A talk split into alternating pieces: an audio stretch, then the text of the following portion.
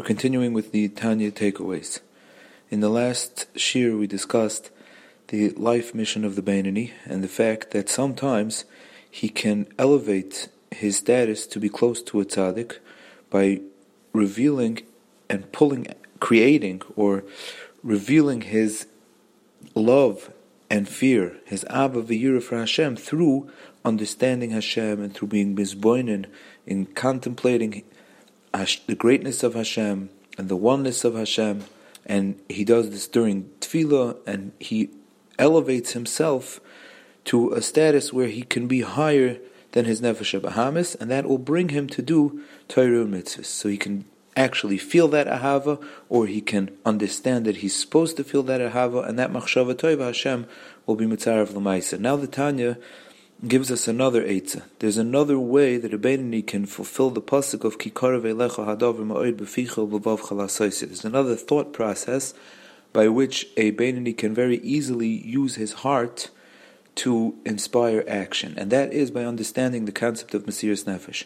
Every Yid has in his makeup, in the makeup of his neshama, from the fact that he's a son of Avram, Yitzchak, and Yaakov, he has the capacity for Mesiris Nefesh. Mesiris Nefesh is not something that's understandable, it's not something that's logical, it doesn't make sense, because every person instinctively, every being instinctively wants to protect themselves, but a Yid has this capacity and this koyach to be Moiser Nefesh for Hashem, and that comes from his connection to Hashem that's based on Emunah.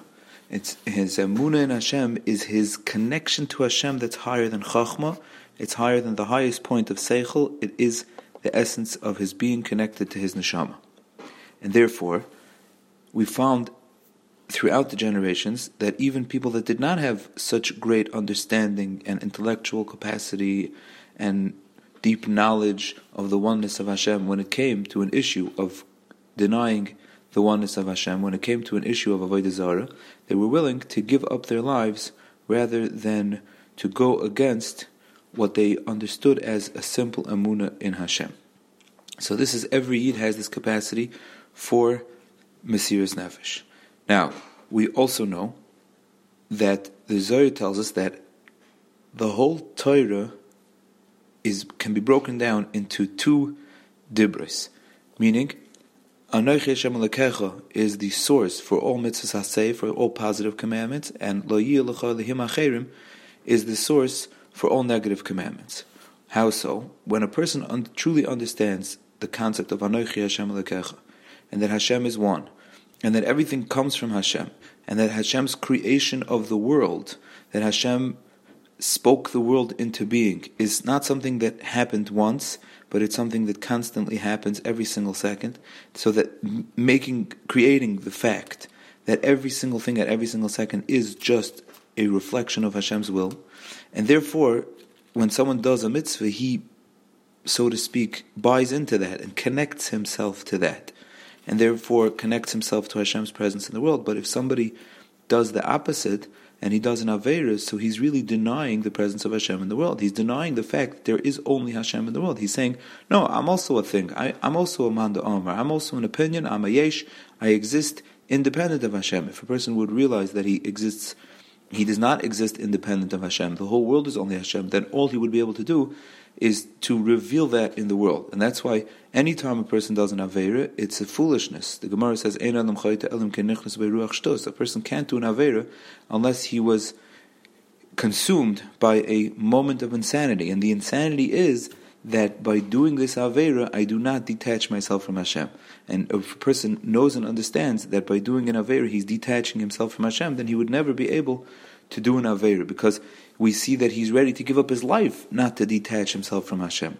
And it's much easier to withhold from doing a small aver than it is to, for a person to give up their life.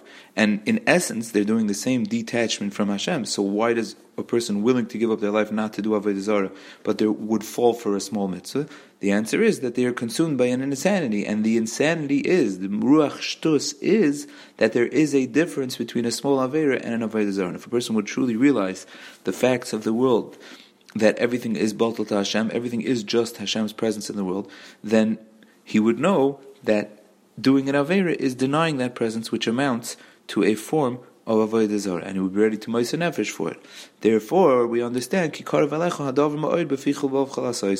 It is very close within a person's heart because it's a natural instinct of a yid to be Moiser Nefesh for Hashem. So that means that it's close to a person's heart. He can use that closeness to inspire him to action at any time.